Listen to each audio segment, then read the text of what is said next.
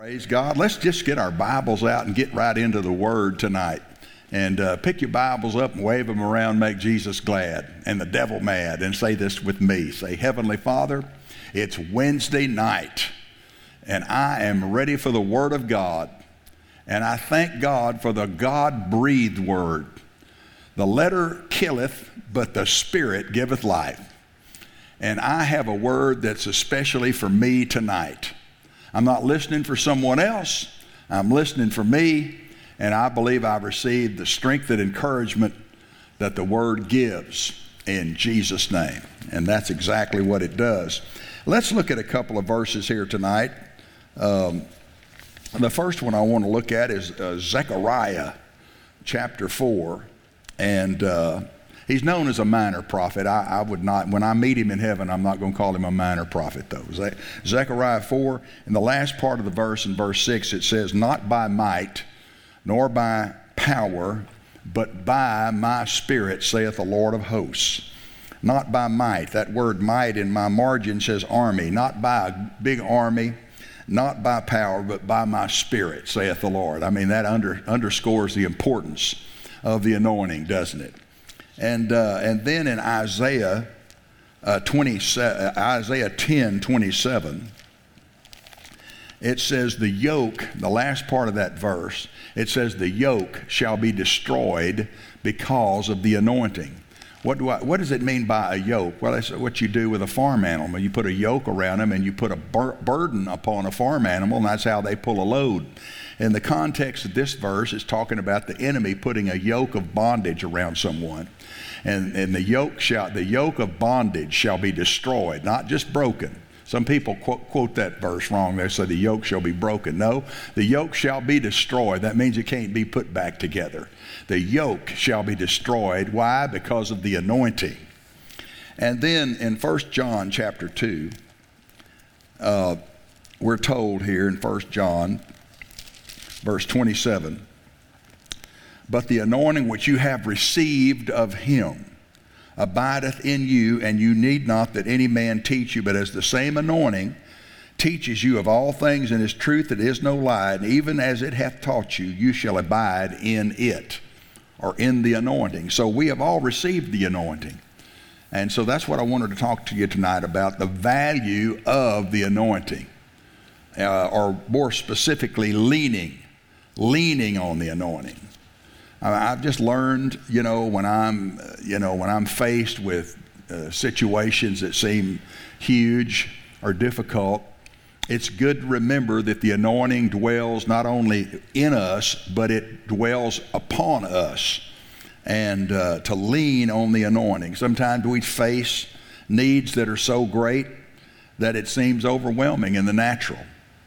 Uh, you know, I, I think about there have been times when I was traveling. I was uh, I was in the Philippines one time, and and I was uh, on my way to a meeting in a neighborhood and uh, a place called Iloilo City, city of about a million and a half people.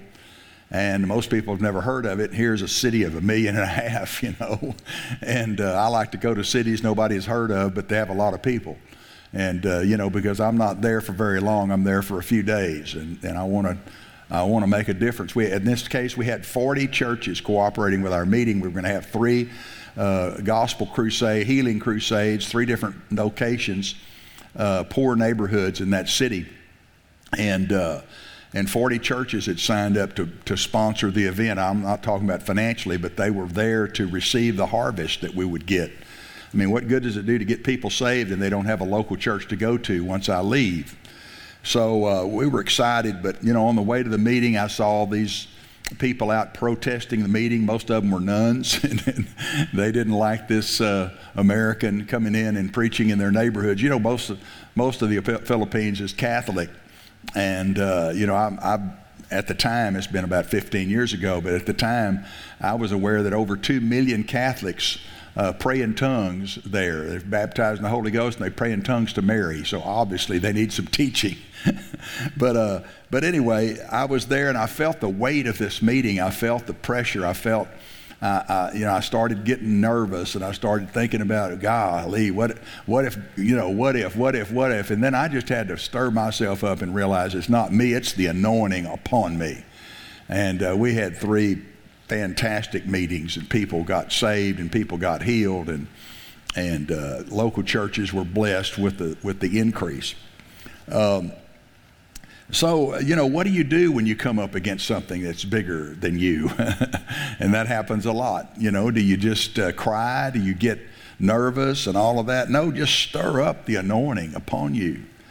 Uh, we have that anointing, it, it belongs to us. You know, God, Paul told Timothy in 2 Timothy uh, 1 6. 2 Timothy 1 6. He said uh,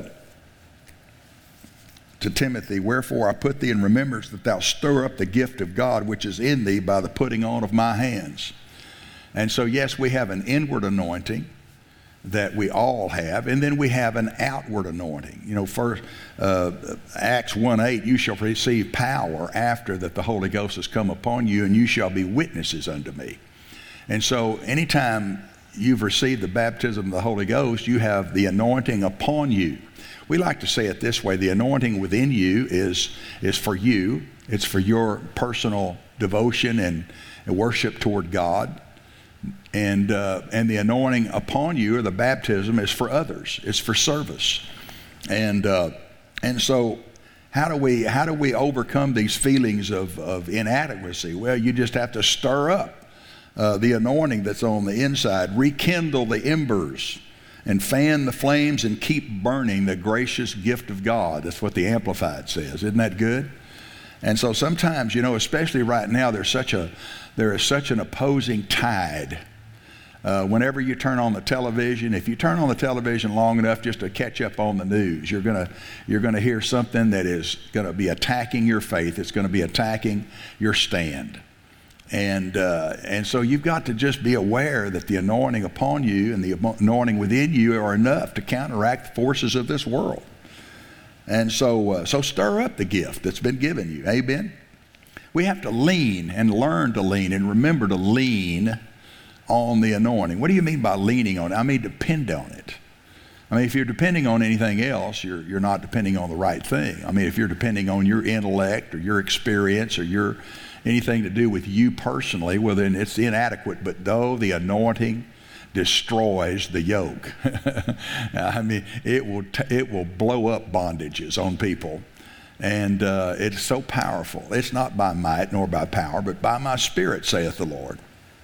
And so, uh, so we, we the more the greater the greater you f- pressure you feel, the greater the need you face, it's all about remembering and leaning upon that precious anointing that we have been given. It's He's in you, He's He's with you, He's for you, He's upon you. Praise God. He's there anytime and every time that you need Him to help you. He's our helper. Leaning on the anointing. You know, Jesus is our example. And so when we look here at Acts 10:38, I wanted to read that verse to you. How God anointed Jesus of Nazareth with the Holy Ghost and power, who went about doing good and healing all who were oppressed of the devil, for God was with him. We have to remember that Jesus, everything Jesus did in the four Gospels, he didn't do it as the Son of God. He didn't do it because he was God. He did it as a man anointed of God. And, and so, in that sense, he was just like we are. Uh, he had the, the Spirit of God upon him to help him. Now, he didn't do it in and of itself. He did it as a man anointed of God. And yes, it is true that he has the Spirit without measure. And, uh, and, and the Bible talks about the Spirit without measure that he had. And that's true. He had the anointing without measure which means that perhaps you and I have a, a measure of the anointing. We don't have the whole measure, we have a measure. But regardless, we have enough to accomplish what God uh, has for us to do. So he went about. I want you to notice he went about. Jesus went about. And so, one of the things about uh, our, our lives, the way we're living them right now, is let's not withdraw from life. Let's stay engaged. Every day, wherever you're going, when you go about going to work, when you go about taking the kids to school and interfacing with other parents, whenever you're uh, in your neighborhood, wherever and whatever you're doing, talking to your, your family and friends, uh, stay engaged and stay and stay alert because there's opportunity. Uh, it, it, it's good. The Bible says to pray for boldness. That we can pray for boldness. The apostles prayed for boldness. You know, Lord, we ask you for boldness that with all boldness we may speak Thy word, and that signs and wonders would be done in the name of your holy child Jesus. So, if the apostles had to pray for boldness, how much more do we? And so I find that if uh, I like to start my day off uh, letting the Lord know I'm available. Lord, I pray for boldness. Help me to be sensitive to the needs around me when people are, are, in, are in trouble. Lord, uh, bring people to me so that I, I, can, I can release the anointing over them. I remember years ago, I hadn't been saved very long, and uh, we were having a kind of a family get together at my sister's house. She lived in the same neighborhood, so just right, right down the street and around the corner. And so uh, there was a group of us there, and then my other sister came in from Conroe. So uh, the only one missing was my brother. He wasn't there, but three out of the four were there, and their families. And uh, and we were just talking about the Lord because we'd all been saved recently, and we were just. In fact, we had a we had a cassette tape playing, and we were listening to a tape, a testimony tape, and uh, my sister's uh, two boys drove in uh, separate from her. They, they came in their little Camaro hot rod. I heard it come up the driveway, and it was loud. I thought, boy, that thing sounds loud. Well, it was, you know, the exhaust pipe had fallen off of it. and so when they came up at the driveway, it was dragging underneath. And uh, I didn't know that right then. But then in a few minutes, we we're still listening to this tape, and, and uh, my nephew's about 14 at the time he came through the gate and he, he was holding his hand and he had tears running down his face and he was trying not to cry, but he was hurting so bad. And, uh, and my sister, my oldest sister, Mary Ann, she said, Oh, he's burned his hand. And uh, I just, I wasn't thinking. I just, I just bolted up out of my chair, went over to Dennis, and I took him. It was his right hand, so I just shook hands with him. I just grabbed his hand like I'm shaking hands with him. And I said, In the name of Jesus, I rebuke this burn. I command all the pain to go right now in Jesus' name. And then I released his hand, and then he, his eyes got big, and he started looking at his hand. He had a perfect burn. Because what he had done is he had tried to force the exhaust pipe back up under the car, and when he when he jammed his hand against that round pipe, it was hot and burned him. It made a brand right there. It was just, and uh, and he was blinking. He was looking at his hand, and he was looking at me, and he got tears running down his face. So he's kind of halfway embarrassed. You know, fourteen-year-old boys they don't want to cry, and they don't want to cry in front of a whole group of people, their relatives, and. Uh, but he was so amazed because all the pain left him that instant. I mean, that instant. And I mean, we started shouting in the backyard. I mean, I'm sure the neighbors thought, "What in the world's going on over going on over there?" But see, pray for both. I didn't have time to think about it. I didn't have time to think, you know, what, what's going to happen if not, or what's going to happen if nothing happens. I mean, I just didn't. I, I was just so full of zeal and full of boldness. Let's not lose that just when we get, uh, you know, down the road piece with the Lord. I mean, let's, let's, now's the time that people need a demonstration of the power of God. And so, uh, everybody say, staying, I'm staying engaged. and then a lot of, akin to that is the next point about leaning on the anointing. Five times in the Gospels it says that Jesus moved with compassion and uh, he healed their sick. It always was connected to healing. Jesus would have compassion. He looked on them as sheep having no shepherd, and he healed their sick, one, one version says. And so uh, the word compassion is really, in many places in the Bible, also uh, is translated mercy. So, mercy is what you get when you don't deserve it. I mean, mercy, you get something you don't deserve. So, sinners do not deserve healing.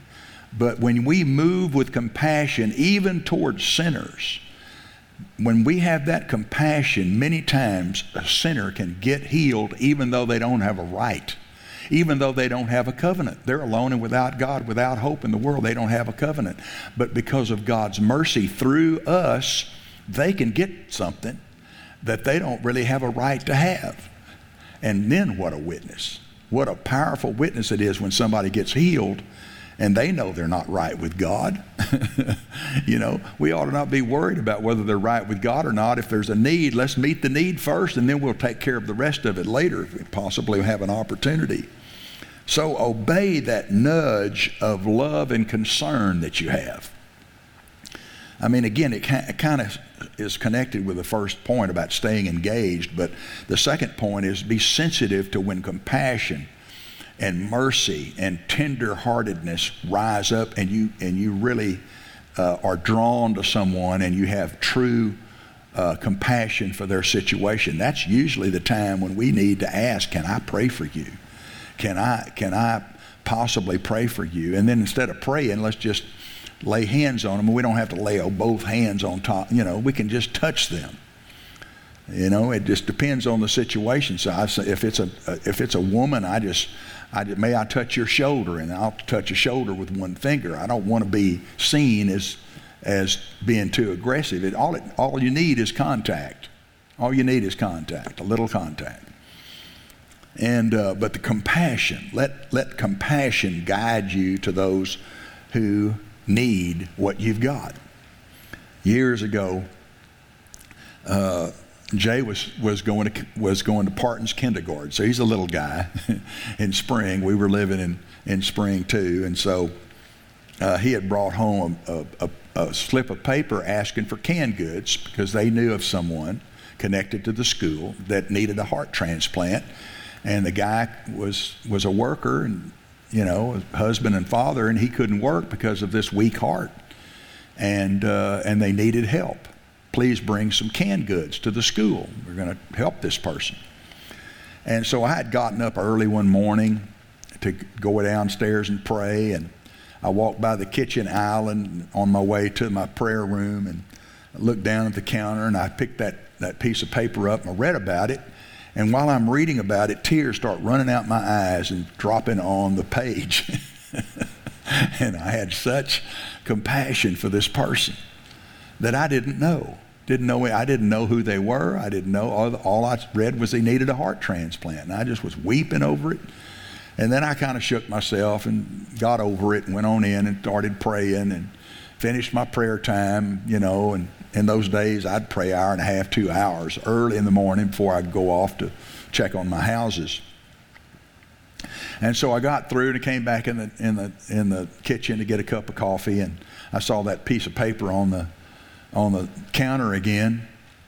And uh, the Holy Spirit in those days would have to speak to me. I didn't know enough about the witness, but He spoke down in my heart. He said, I want you to go by and, and pray for that man and take him a hundred dollar, take him a hundred dollars and pray for him. And I said, Well, Lord, I don't know who he is. I don't even know where he lives. Nothing. I mean, God expected me to use my brain, you know. And so I figured out, well, I could call the kindergarten, call Parton's kindergarten, and tell them that I wanted to do more than just canned goods. Would you mind giving me the guy's name? Come to find out, they gave me the guy's name, and uh, and that he lived next door to the to the kindergarten, right around the corner from the kindergarten at Old Town Spring. And uh, I'm just going to go ahead and say his name. His name was Billy Balamowitz. I had to get him to spell it for me. it had a lot of uh, CZs in it. But anyway, Balamowitz. And so I said, all right, yeah. So I, I wrote out a check for $100. Felt like $100, you know, and, and uh, I went by, I had packed up my Bible. I went up the, up the walk and knocked on the door. It's about 11 o'clock, 10.30 maybe in the morning. And uh, a lady answered. I asked for her husband. Well, he's not here. He's at the hospital having tests. I said, well, I read about it, the kindergarten, and I said, I just wanted to do more than canned goods. Here's, here's some money and, and let him know that we're praying for his healing. We believe in healing. Oh, thank you so much. So I, I felt relieved. Okay, at least he wasn't there. I, I got the job done. No, bright and early the next morning, I get up. Same thing happens. I go by that piece of paper. he said, I want you to go by that place. I want you to give them a $100 and I want you to pray for him. This time I want you to pray for him. I said, Right, yes, sir. I will do that because I want to make sure I will wait there as long as it takes for him to show up because I don't want to keep going by there with $100 checks. Lesson learned. And so uh, this time he was there. And it was, he was so touched, not only that I came, but I came the second time. and I, I asked if I'd come in and talk to him a little bit, and I found out he was a trim carpenter, and I'm a home builder. Found out that he, you know, here he has, he's an independent contractor, a sub, and most of the time they don't have insurance, and so he doesn't work, he doesn't eat. And they were really hurting for money. Canned goods was one thing, and money is another. And uh, I gave him my testimony, sat there in the kitchen, his kitchen, and I told him my testimony, and then I offered to pray for him. He said, Yeah. So I laid my hand on top of his head, began to pray, and I didn't know how to pray. I just I asked God to heal him. I mean, I don't I didn't pray at all like I pray now because I was essentially a baby Christian. But I prayed for him, and I said, "Well, I'm sorry I took so much time." On, and and he didn't say much. He, he I couldn't tell. I, he was just being real. He wouldn't say anything much. He finally muttered, "Thank you."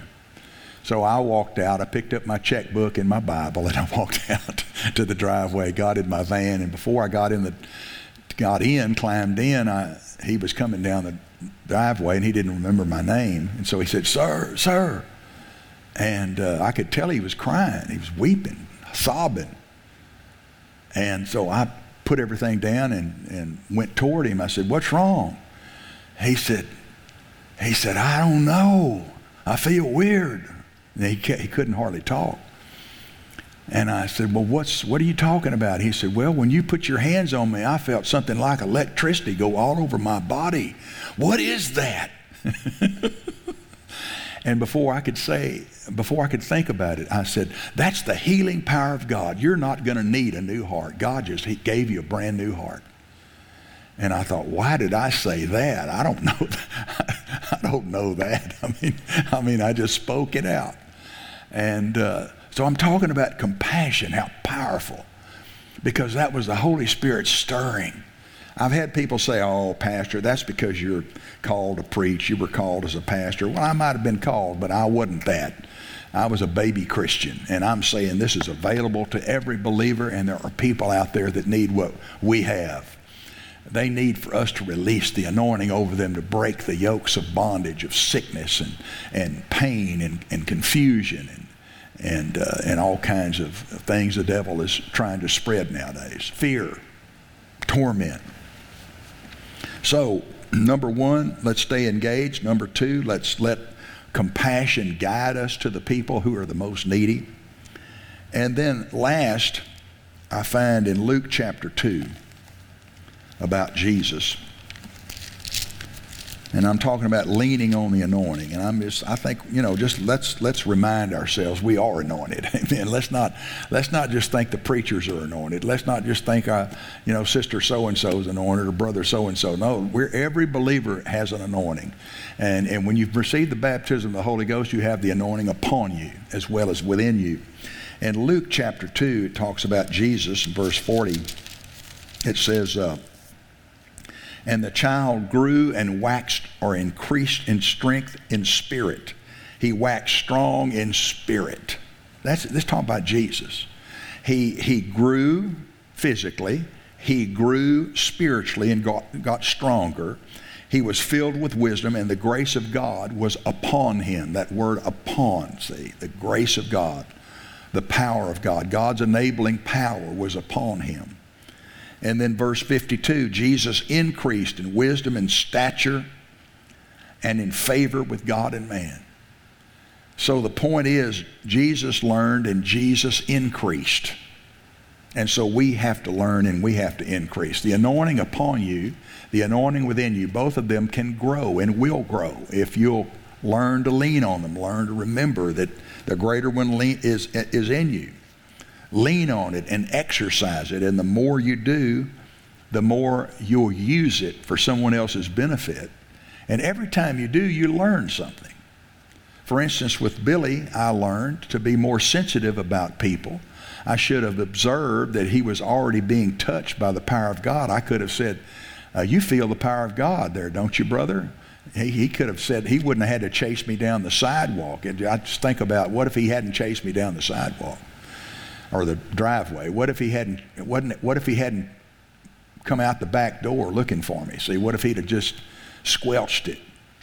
And uh, I'm so glad he did because it gave me a chance to speak something into him that I believe came to pass. I, I, do you know he got a new? Well, I just know what I said and what I believe. We didn't follow up in those days. I didn't go back over there and ask him how things were going. and one of these days I'll see him again.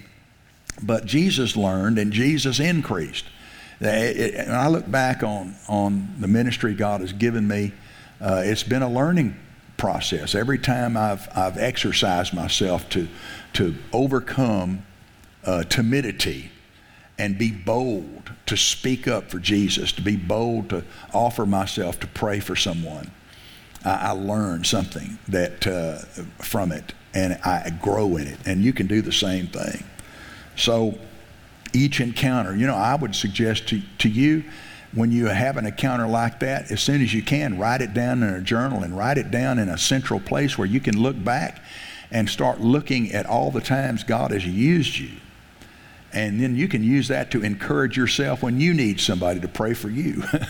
Sometimes we're looking for somebody to pray for us, you know, if we're honest. And uh, but when we see how God has used us, see, you're sowing a seed for possibly a future need. Maybe, maybe one of these times you, you're the one that needs the encouragement. Well, because you've sown that, you're going to reap that.